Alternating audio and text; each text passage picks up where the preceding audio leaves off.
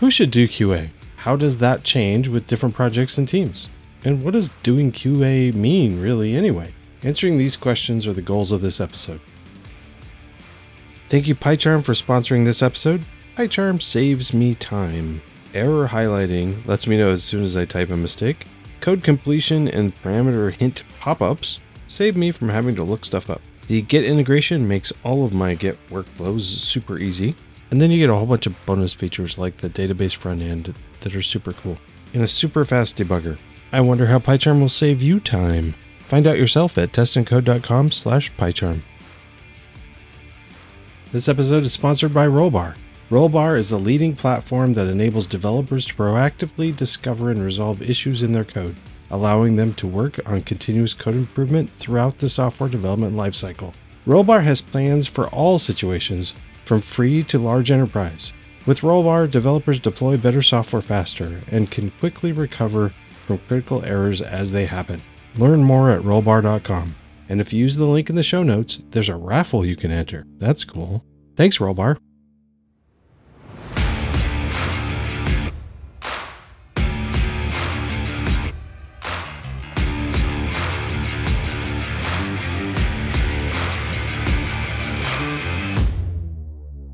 Welcome to Test and Code.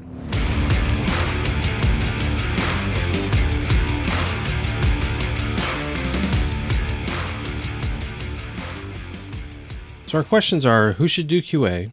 How does that change with different projects and teams? And what does doing QA mean anyway?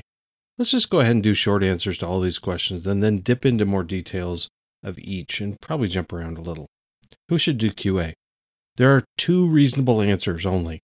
One, almost everyone involved in a software project. And two, it depends, but usually almost everyone involved in a software project.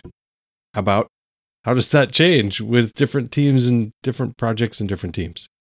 Well, if you're the only person on the project, well, you have to do everything. You have to do planning, development, QA, marketing, triaging issues, really everything. If it's a huge project with lots of people and subteams, then still everyone is still responsible for quality, but it also might make sense to have some people specialized in making sure the whole system works like it should. And if you if lives are at stake and or the software can't be changed after it's deployed, like for instance space systems or car navigation, etc., it's still everyone's job, but then you also definitely want independent verification. For the most part, I'm not talking about these kinds of systems in this episode. Last question What does doing QA mean really anyway? Well, it's a trick question, intentionally vague. QA is quality assurance, but that doesn't really help much. It's ensuring we're building a quality system. That needs to have everyone involved. There are specialized activities that might be divided into different specialists. Let's talk about things that have to happen in lots of kinds of software.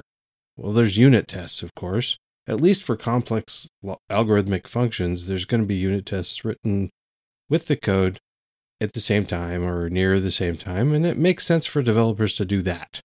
But unit tests are not focused on what the system needs to do. So we do need system level tests. Does that mean GUI tests or API tests or functional tests? That's really a per project and a per tech stack decision, and hopefully tests are all automated. Should there be manual test procedures written and followed? I'd like to have everything automated, but there are times where a few manual procedures are way faster to utilize than automation. When you have that, though, you just can't rely on CI to test your software and make sure it's in a shippable state because you've got those manual tests around. Migrating those to automation as soon as possible is desirable, but still, let's be pragmatist about it. Stuff happens. There's also exploratory testing, either by specialists or by the whole team. Exploratory testing is super powerful, and that's why dogfooding is so common. If you use your own software, you'll see obvious junk that breaks, so that's a good thing. Who should do all of this? All of this writing of system tests, writing manual test procedures, running manual test procedures, exploratory testing. But then there's also defect triage and checking documentation against implementation and making double sure new features in a release notes are really there and are rock solid. How about making sure your unique selling points stay rock solid? And there's security testing and performance and load testing. And ah, there's so much testing. So it might be nice to have somebody specializing in this. The common division that people think about sometimes is whether to have a specialized QA or to have developers do the QA. As a developer, I want it all. I want access to all of the tests so that if there's a failure, I can run it and reproduce it and verify that I fixed it later after I have fixed it, hopefully. And I want to be able to read the test easily. And I hopefully it's in the same framework that I'm using for my unit tests, or at least similar. Yes, I am a demanding engineer, but that's what I want. Um, but maybe maybe I really don't want to do the writing of all of these tests. It'd be really great if I could have somebody else do some of that stuff. I think it'd be awesome to write my happy path tracer bullet test though to get the first implementation done ASAP. And so that people depending on my code can run with it and get their stuff done.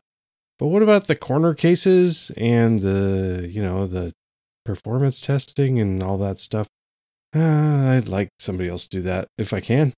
But what about the corner cases that I do care about? I'd rather run those from a system level and not a unit level eh, because I don't want to over design the system. Um, but what if I'm working on a subsystem and the system API isn't ready? So I can't do system level tests yet. Um, or if it is ready and I write the system level test from the API, but I'm not writing the API interface, aren't I testing the whole thing? And shouldn't the API person be doing the testing?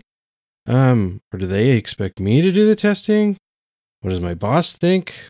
Someone has to write the system tests um, and look at all the edge cases. But if I'm doing a subsystem, is it me? Is it somebody else? Um, anyway, if you have a large project with multiple teams where there's questions like these of really who's responsible, it does totally make sense to have some specialists doing the integration tests of the system.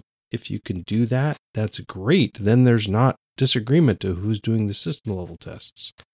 It also makes sense that the tests they write are runnable by everyone on the, on the team, though. I don't really want to have to ask the test team to run the tests again. I'd like the development team to be able to run it, but I'd also like the uh, system level test people to run the unit tests if they want. That'd be cool. Why not? Let's say we have this system test engineer person. This system test person is going to be a software engineer because they're writing automated tests. Since their code needs to be elegant and readable by other developers and managers and maybe doc writers, etc., there's lots of skills that would be handy. These test engineers, hopefully, are experts of the product, the domain that the product is going into, and the customer expectations. They should be aware of the project schedule, the risk tolerance we have of different areas of the software, uh, the team skill levels, etc. They should be talented communicators across teams, skilled and pragmatic test case designers, good at both writing and speaking, excellent software engineers, of course. So basically, they need to be a superset of awesome software engineering skills. If you have test engineer specialists on your project, I hope you respect them for the role that they provide. But wait, do we need this? I thought that developers were doing all of their, you know, tests with TDD and stuff with their iterative thing and their agile. Um, and if they've they're bragging about 100% coverage, so what's left to test? Haven't they tested it all?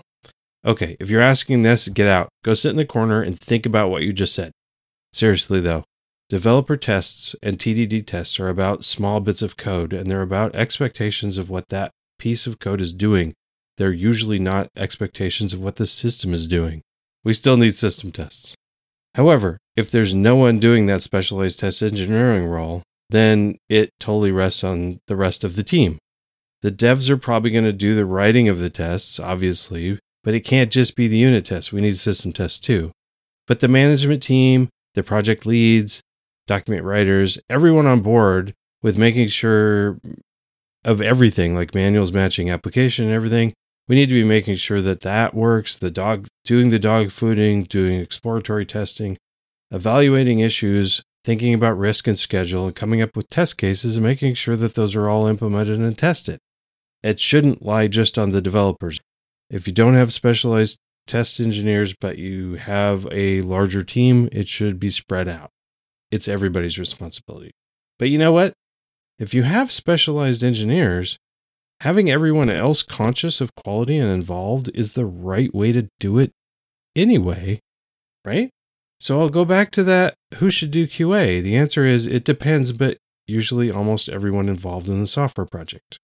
I want to talk about one thing that I hope isn't an issue anymore, but I think it is somewhere, and that's the uh, embedded versus independent QA. An independent test team totally makes sense for things like rockets and pacemakers, etc. But in those projects, the developers still are testing their code. The independent teams are there to independently test, not to do the only testing.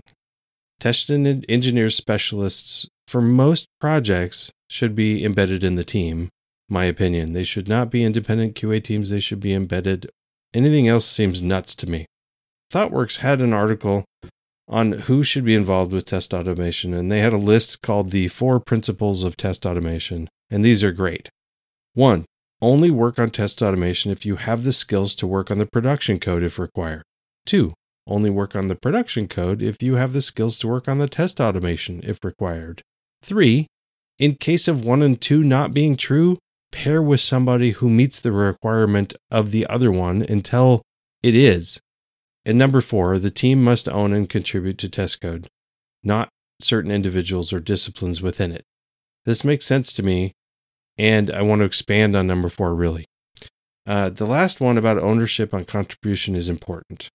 I take this to mean that software developers are writing tests, even if the test engineers are writing the bulk of the system level tests, and that the end result suite, test suite, is owned by the entire team.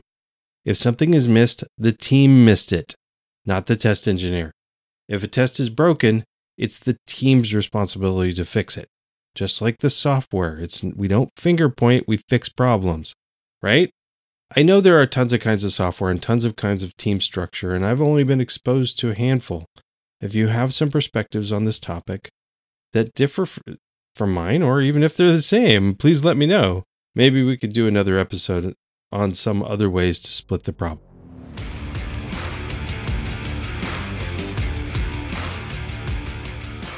Thank you, PyCharm, for sponsoring. Visit testandcode.com slash PyCharm for a four-month free trial of PyCharm Pro.